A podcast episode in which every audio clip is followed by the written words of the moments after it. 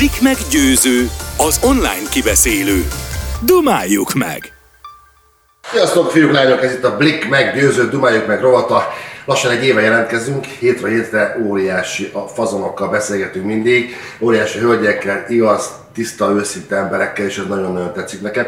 Nagyon sokan követtek minket, nagyon sokan néztek minket a Blik felületeken, a Youtube-on, bárhol, elérhetőek vagyunk, egyre többen vagyunk, és ez azt jelenti, hogy jó, amit csinálunk, a csapat jó, amit csinál, jók vagyunk együtt, bár mondjuk itthonról tolom már egy jó ideje, és azért ezt most már vonom, és hogy meddig fogom még itthonról tolni ezt az egészet, arra sajnos nem tudjuk a választ, de lehet, hogy egy ember most tudja a választ, talán tudja a választ. Ő az az ember, aki szerintem Magyarországon a leghíresebb ember, ő Magyarország arca, ő az, aki, aki ezekben a kérdésekben is tud segíteni. Az orgánumát tekintve nem értem, miért nem ment inkább színésznek, de majd sok kérdésem van hozzá. Miért akar az ember azzal a hivatással foglalkozni ilyen maximalistaként, mint ahogy ő űzi, miért akar az ember szóvivő lenni, na most már mindjárt megtudjuk, hogy kiről van szó. És hogy meddig tart még ez az egész, ezt csak érintjük, beszélgetés csak lazán, Györfi Pála. Szevasz! Szia, sziasztok! Hello. Bocsánat, doktor Györfi Pála, ugye? Nem, sima, sima mezei Györfi Pála, ráadásul egy F pontos is Györfi Pála, csak azért mondom így, mert most került a kezembe egy ilyen régi mentős igazolványom, még a mentőápoló koromból valamikor a 90-es évek elejéről, és ott most láttam én is, hogy két FY-nal volt írva a nevem, valószínűleg akkor valahogy tévedésből úgy nyomtatták, de mezei Györfi Pál, mert hogy én a mentőtiszti főiskolát végeztem el, az nem jár doktori titulus, aztán még jártam ilyen-olyan sulikba, de egyikkel se járt ilyesmi, úgyhogy maradtam Györfi Pál. De akartál, te lettél volna szívesen doktor, hogy, a, hogy tettél volna ez ügyben lépéseket? Igen, én gyerekkoromban legalábbis, tudod, ez már olyan nehéz visszagöngyölíteni, hogy, hogy tényleg már három-négy éves koromban orvos akartam lenni, vagy pedig a családban ez egy ilyen legenda maradt, hogy az én dédnagymamám, aki itt lakunk egyébként, én most, bocs, én itt a Markó utcában ülök most, és a Markó utca 5. kerület, nagyon közel van a Szent István körút, és én ott nőttem föl, ott laktunk a szüleimmel, és uh-huh. amikor még pici voltam, akkor a dédnagymamám is élt még, és a házunkban volt a Sziget cukrászda. És ebben a cukrászdában volt egy terasz kint, és ott ültek nénik. És az én dédnagymamám is az egyik volt a nénik közül, aki ott egy, egy kávé, meg egy pohár szódavíz mellett ott elücsörgött egész nap, és az első emlék az erről szól, hogy akkor megkérdezték, hogy hát Palkóka, te mi akarsz lenni, hogyha nagy leszel, és akkor én gondolom sejpítve, vagy nem tudom, hogy mondtam, hogy orvos, orvos szeretnék lenni. Tehát, hogy állítólag ez már megvolt, de, de aztán felvételiztem is, tehát amikor a, eljött az ideje, érettségi után, én gimibe jártam, a Verespáni gimnáziumba jártam, és ott, amikor leérettségiztem, akkor felvételiztem a sotéra, és nem vettek föl. Tehát ez egy, ez egy kudarc volt, most az más kérdés, hogy ha, ha nagyon őszinte vagyok magamhoz, akkor tulajdonképpen mindent megtettem ezért a kudarcért, mert a harmadik, negyedikben a gimibe megalapítottuk a Madártej zenekart, és igazából nekem az sokkal ö, fontosabb volt, érted, a, a zenekari lét. Madártej. Meg, Madár, hát az, nekem volt a kedvenc étele, bableves volt a kedvenc ételem, és madártej volt a desszert hozzá. És ha. gondolom, hogy föl bedobtunk a kalapba millió név ötletet, és akkor valahogy ez nyert, hogy Madárteg legyen a zenekar neve, és akkor elkezdtük járni ezeket a pinceklubokat, tudod, ezeket a, ezeket a fellépő helyeket, azzal a három akkorddal, amit, amit a számainkba beleszerkesztettünk, meg azzal az öt emberrel, öt csajjal, akik jöttek mindig a koncertjeinkre utánunk, mint nézők, tehát kb. ez volt a csapat, de hát ez elvitt rengeteg energiát a, a tanulástól, ah. és így aztán nem vettek föl. Milyen stílusú zenét játszott a Madár Tej zenekar? Mondd el nekem. Bocs, hogy itt látogatom a szemüveget, csak tudod, azok közé tartozom, akik közelre már nagyon rosszul látnak, akkor kell egy ilyen olvasó szemüveg, ha viszont fölveszem, akkor messzebbre nem látok jól, tehát hogy ez most kéne menni orvoshoz, Pali. Hát figyelj, jó, most ebben az időszakban ez, ez nem annyira fontos. Okay, okay. Viszont a kérdés, ugye mi volt, hogy, hogy milyen, zenekar, milyen stílus? Ja, igen. Műfajilag azt mondták ránk, hogy rokkos új hullámot játszunk hogyha esetleg most valaki elszánna magát, hogy ennek utána megy, akkor a YouTube-on, hogyha beírja, hogy madártej zenekar, így kell beírni, hogy kikerült azt a 37 ezer madártej receptet, amit egyébként kiad a, a, a, az internet ilyenkor. Tehát, hogy ezt ki akarjátok kerülni, akkor madártej zenekart kell beírni, és ott, mit tudom én, a, a második percben lesz egy olyan rész, ahol a régi zenekar tagokat a Péter, aki ért a filmes, filmezéshez, így néhány másodperc alatt az 18 évesből 55 évesre öregíti, tudod? És tök jól néz ki, és megdöbbentő, hogy mi lesz egy emberből, tudod, így, így 30-40 év alatt. Na, hogy te mentős lettél, de hogy lesz az emberből szólvívő? Van egy casting, amin az ember, ha, ha, ha van egy orgánom mérő, egy decibel, vagy egy, érted, mire gondolok, mert neked elképesztő orgánumod van, hihetetlen jól nézek ki, elképesztő jól tényleg, és, és olyan jó szóvívős vagy, de hogy jön az emberből, hogy jön ez, hogyha valaki szóvívő, hogyan lesz az ember? Na, ezt most tényleg mondd meg nekem. Ha körülnézek, azt látom, hogy az elmúlt 10-15 évben nagyon sokat változott ez a szakma. Tehát én, amikor kezdtem, 2001 körül, akkor egy igazi ilyen tévéhíradós feladatom volt, hogy este a híradóban elmondjam a frankót 15-20 másodpercben. Igen. Ez ma is megvan valamennyire, de teljesen átalakult a szakma. Mert ugye ahogy az internet megjelent, a, a munkánknak a nagy része is elektronikusan zajlik, egy kicsit átértékelődött a szerepe mondjuk egy szóvűnek. És ez is működhet jól. Az én esetemben az tök hasznos volt, vagy én nagyon örültem neki, hogy én magam mögött tudtam azért, mit tudom, 20 valahány év mentőzést, tényleg a, az első napom itt a Mark utcában, vagy az első heteim azok azzal teltek, hogy ismerkedtem a Niza mentőautókkal, az az ismerkedés az úgy nézett ki, hogy egy felmosorongyal, amikor visszajöttek az eset után, akkor nekem kellett onnan eltávolítani a különböző trutyikat, meg dolgokat. Igen. De innen indult az én szakmai pályafutásom, és végigjártam ezeket a lépcsőfokokat. Tehát amikor én szóvivő lettem, akkor igazából engem nem lehetett nagyon meglepni kérdésekkel így a, a munkát illetően. De, de még egyszer mondom, hogy nem csak így lehet, tehát lehet fordítva is, hogy valaki inkább a médiához ért, és akkor tanulja ki azt, ami neki a szakmában de... fontos. De... Igen, mondjad, mondjad. Mondjad.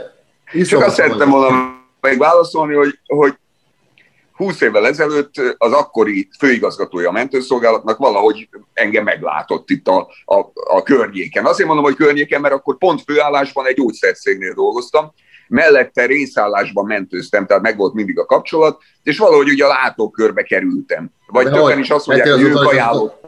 Igen, hogy azt mondta, hogy meglátott az udvaron, éppen kiszálltál a mentőből, és azt mondta, hogy Hé, hey, álljál meg öcsém, téged hogy hívnak? Vagy hogy volt ez? Nem, hát azért ismertük egymást, hát, hát együtt is az. dolgoztunk, mert ő, ő alapból orvos volt, meg orvos ma is, dr. Görbül Gábornak hívják, ő volt akkor a főigazgató.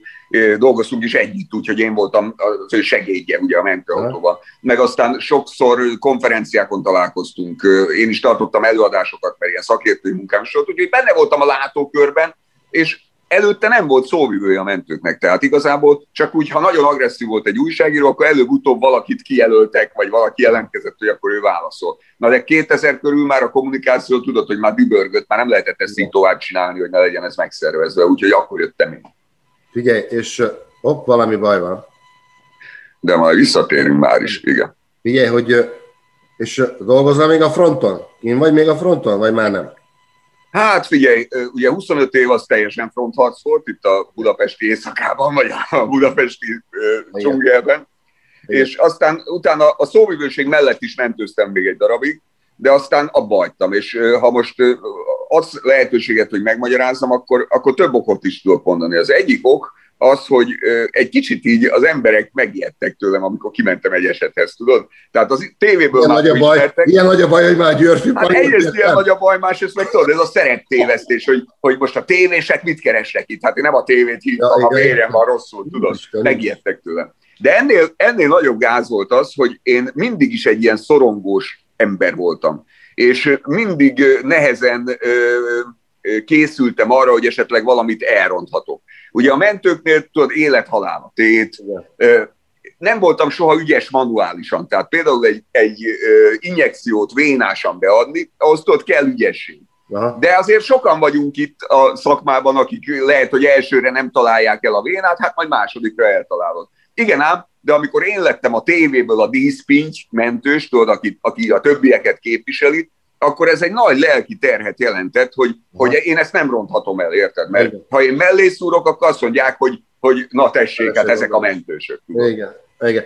Figyelj, én amikor gyerek voltam, akkor jött a karácsony, és akkor megvettük a halat egy hétig a fürdőkádban.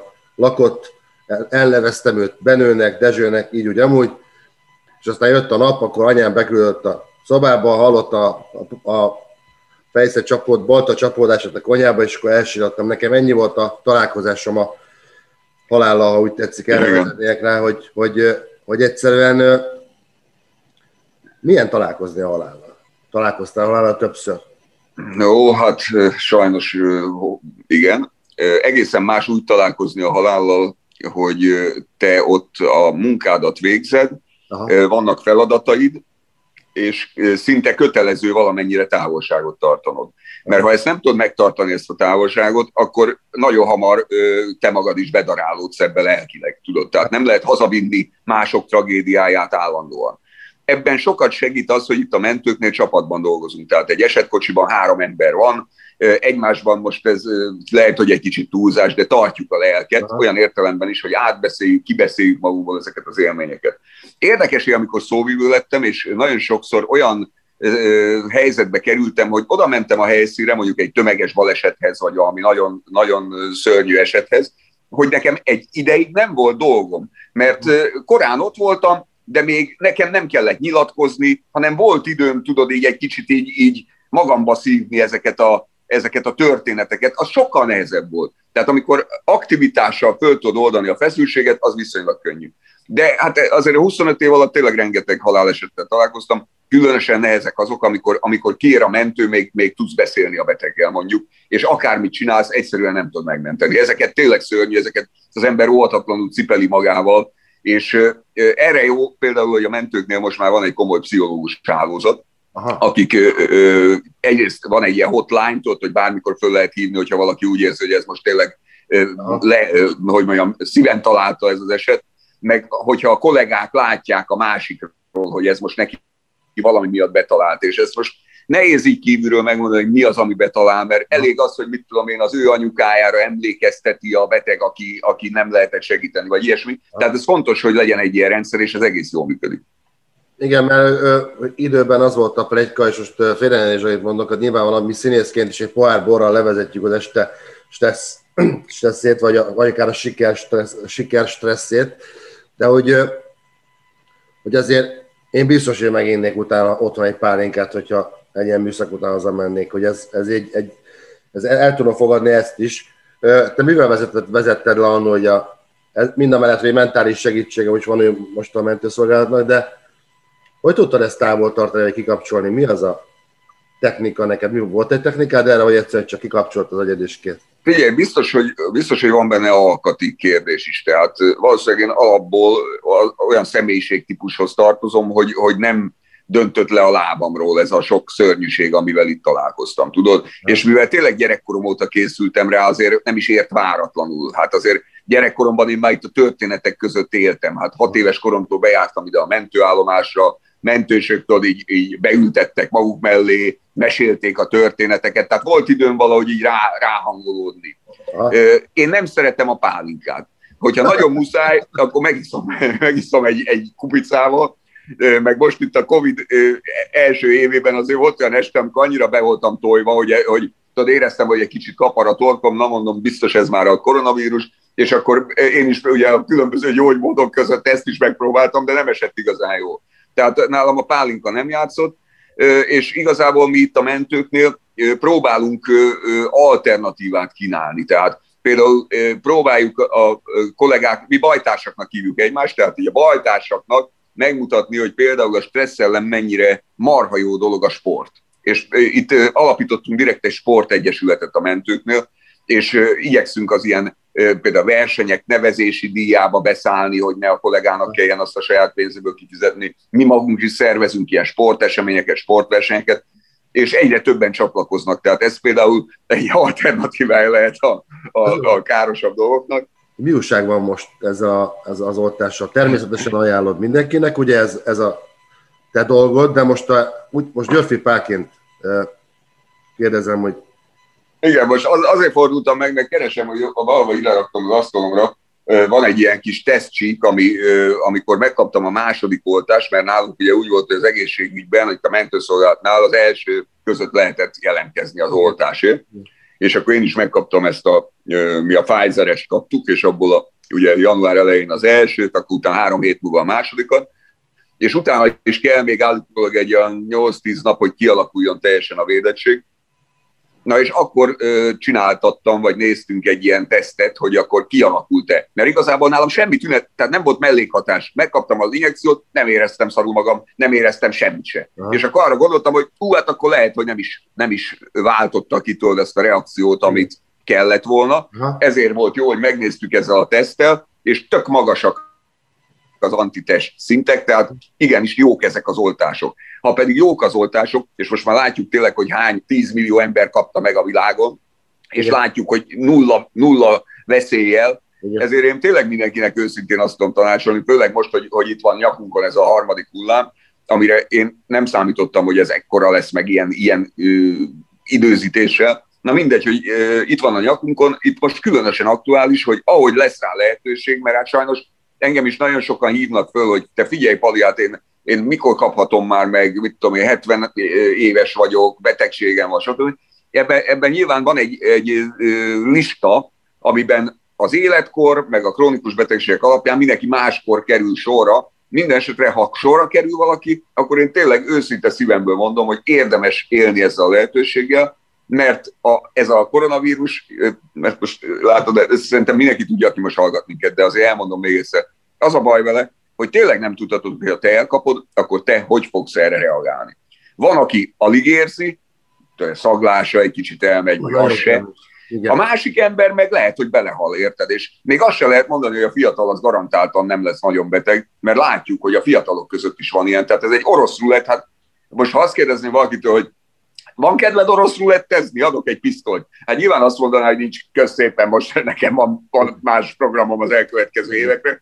Tehát, hogy, hogy ne kockáztassuk ezt meg, amint van védőoltás, érdemes beadatni, és igazából mindegyik, ami most itt van az asztalon terítéken, ugye ezek a, az orosz, meg a kínai, meg a bittani, hol gyártott védőoltások, ezekből sem, egyik se veszélyes. Tehát ez, viszont mindegyik megvéd. 80, 90, mit tudom hány százalékban. Hát Szerintem ez, ez mindenképpen érdemes. Most a harmadik hullám, mi van, lesz negyedik, ötödik, vagy mikor lesz ennek jóslások? Te nem vagy ott, vagy ott ülsz, nyilván nem vagy jó. Hát, vagy, de... hát jós nem vagyok, de hát, ha most tényleg ezt elfogadjuk, hogy a védőoltás az érdemi megoldás, és tudod, ugye fölmerül a kérdés, hogy oké, okay, beadom a védőoltást, vagy beadják a védőoltást, de meddig véd meg?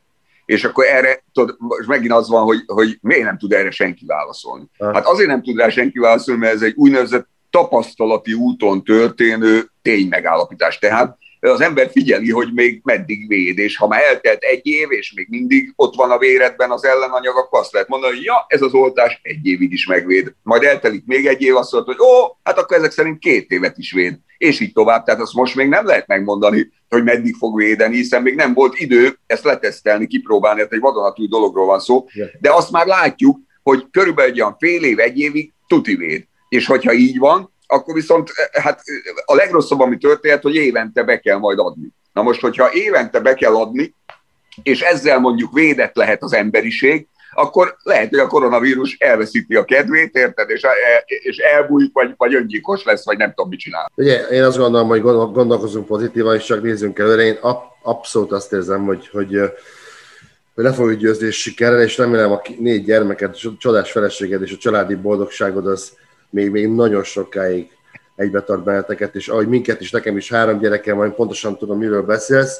Bár a színász hiányzik, a taps hiányzik, az emberek hiányoznak, egy jó kávé hiányzik, de szerintem most, ami most, és erről neked nem kell tudnod, de ami, ami egészen biztos, hogy nekem nagyon sok kérdésem volt, hogy a te személyedben ez az egy éve tartó podcast adás egy olyan állomáshoz jutott, hogy veled még egyszer szeretnék beszélgetni. Tehát az első résznek vége, és a második részt majd hamarosan láthatjuk, jó? Mert még, még nagyon Köszi. sok, nagyon sok, Köszi, és benne vagy még egy beszélgetésben valamikor, majd egy nagyon szívesen. Akkor, akkor, akkor szívesen látlak még. Nagyon egy. szívesen, és, és bocs, hogy lehet, hogy ebben hibás vagyok, hogy most én akaratlanul is ezt a témát itt nagyon előhoztam itt a, a vége felé a beszélgetésünknek, de hadd had mondjak annyit a vége felé, hogy, hogy én azt egy fontos dolognak tekintem, hogy tényleg ne veszítsük el a lelki egyensúlyunkat, meg az optimizmusunkat. Tehát, tehát persze most ez a legnagyobb probléma, ez a, ez a járvány, de hát ezen kívül is van azért élet, meg van világ, és én ahol tudok, próbálok így az egyéb dolgokkal is foglalkozni. És mindenkit arra biztatok, hogy azért, hogy mondjam, lássa meg azt, hogy süt a nap, hogyha a szabályok megengedik, akkor igenis menjen ki sétálni, menjen mozogni, sportoljon, tartsa karban magát, és ha pedig még ráadásul van, van egy olyan ember az életében, akivel még ráadásul, hogy mondjam, ilyen, ilyen őszinte párkapcsolatban is élhet, és nem is kell párkapcsolat, hanem őszinte emberi kapcsolatban, akkor szerintem sokkal nagyobb az esély arra, hogy ezt épp bőrrel, meg épp lélekkel túléljük ezt az időszakon. Így legyen a proféta beszéljen belőled. Sok szeretettel várlak majd egy újabb körre valamikor, és nagyon örültem, hogy beszéltünk. Úgy is mondanám, hogy kollega, hiszen mi forgattunk már együtt, nem olyan. Így igaz, és köszönjük szépen, hogy segítettél nekünk, meg marha jó filmek lettek belőle. Na, Köszönöm. jó. Oké, hát csináltuk ugye az újraélesztő gépek. Meg újraélesztős, igen, igen, így van. Majd is remélhetőleg az emberek használják, hiszen múlt évben is rengeteg életet mentett, mentett meg ez a a kampány és, és a gépek is. Igen, és tudok is ilyen történetet, amikor kiment a rohamkocsi, és azt mondta nekik az ember, hogy ő azért merte elkezdeni az újraélesztést, mert látta a közös filmünket, és látta, Tényleg. hogy ez milyen egyszerű, Tényleg. és hogy ezt lehet csinálni. Úgyhogy életmentő vagy te is.